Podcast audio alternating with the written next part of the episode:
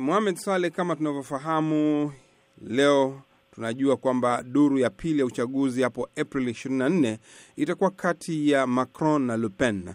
Na wananchi au maoni yanasemaje hii leo kutokana na matokeo ya uchaguzi wa jana? Kuna wasiwasi mkubwa kwamba labda pengine Marine Le Pen huenda akaweza kushinda katika uchaguzi huu, kwa sababu japokuwa bwana Melanchon ambaye amechukua nafasi ya tatu jana aliwaambia wafuasi wake wote kwamba wasimpe kura hata moja bibi Marine Le Pen, lakini tatizo lilokuwepo katika watu waliompigia kura yeye ambao ni zaidi ya asilimia ishirini uh, wamegawika makundi matatu. Kuna kundi moja ambalo linawezekana lisipige kura kabisa kwa sababu hawakubaliani na wagombea wote wawili, hawakubaliani na Macron, hawakubaliani na bibi Le Pen. Kuna kundi la pili ambalo litapiga kura kwa ajili ya kuzuia Marine Le Pen asije akachukua nafasi ya urais, na kundi la tatu ambalo halimpendi Macron na hilo huenda likampigia kura Bi Marine Le Pen na kumweka katika hali ya kuweza kushinda. Sasa kwa nini watu wa Melanchon wa mrengo wa kushoto wanachukuliwa kwamba ndo wana karata ya turufu katika uchaguzi huo?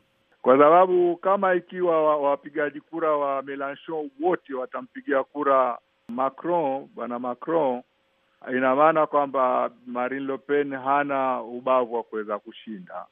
Lakini kama nilivyosema hapo awali, tatizo lilokuwepo ni kwamba japokuwa wameambiwa na kiongozi wao kwamba wasimpe kura hata moja Marine Le Pen, lakini wako kwa mfano wale watu ambao walikuwa wa vizibao vya manjano hawampendi bwana Macron kwa sababu wanamuona kama ni rais wa matajiri, na pia kuna masuala ambayo anayasimamia bwana Macron ambayo hawakubaliani nayo, na utakuta kwamba Bi Marine Le Pen katika uchaguzi huu wa safari hii amevaa ngozi ya kondoo, ameficha ule uso wake wa chui. Kwa hivyo amekuwa na lugha laini ambayo imeweza pia kuwavutia baadhi ya wapigaji kura wa mrengo wa kushoto, na amesema pia kwamba akichaguliwa atafanya kila njia aweze kuendesha nchi au serikali pamoja na watu wa mrengo wa kushoto, kwa sababu yeye mwenyewe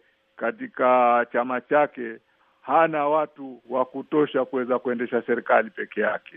Na kwa hivyo vile vyama viwili vikuu vya asili vya Ufaransa, Republican na Socialist, kutokana na matokeo ya jana, je, kuna matumaini kwamba vyama hivi vitarudi tena au ndo vimeshapotea?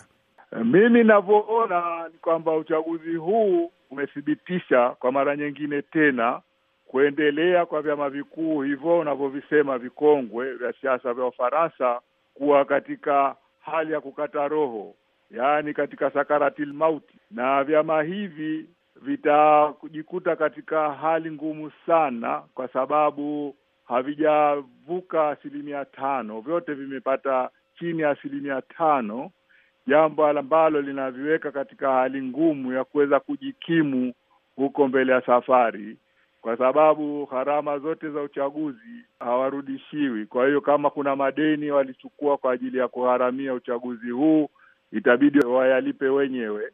Na tumeona kwa mfano uchaguzi uliopita chama cha kisocialist kilibidi kiuze jengo lake kubwa na kuhama hapa katika mtaa ambao ulikuwa ni wa kitajiri kwenda kutafuta jumba la kiasi katika mtaa ambao sio wa kitajiri na watu wanajiuliza nini imesababisha kwamba Macron amepoteza umaarufu. Umesema watu wanamchukulia utajiri, kwa hivyo ana shinikizo kubwa kufanya kampeni kabambe zaidi safari hii kuweza kupata ushindi.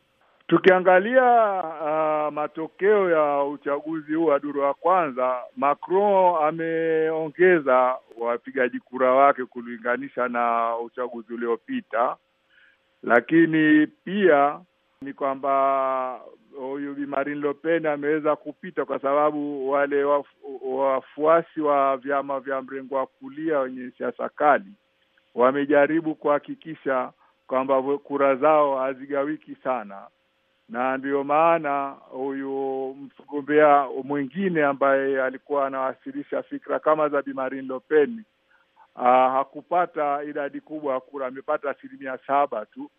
Watu wengi wamempigia kura Bi Marine Le Pen. Tatizo ambalo lililotokezea ni kwamba kura za watu wa mrengo wa kushoto ziligawika.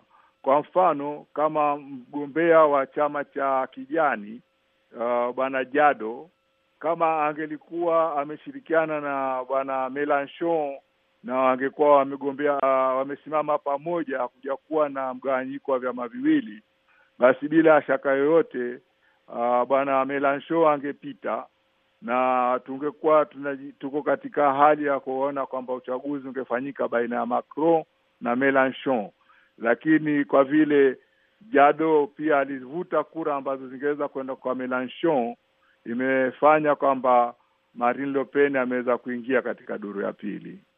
Asante sana Mohamed Saleh kutoka Paris. Okay. Safi.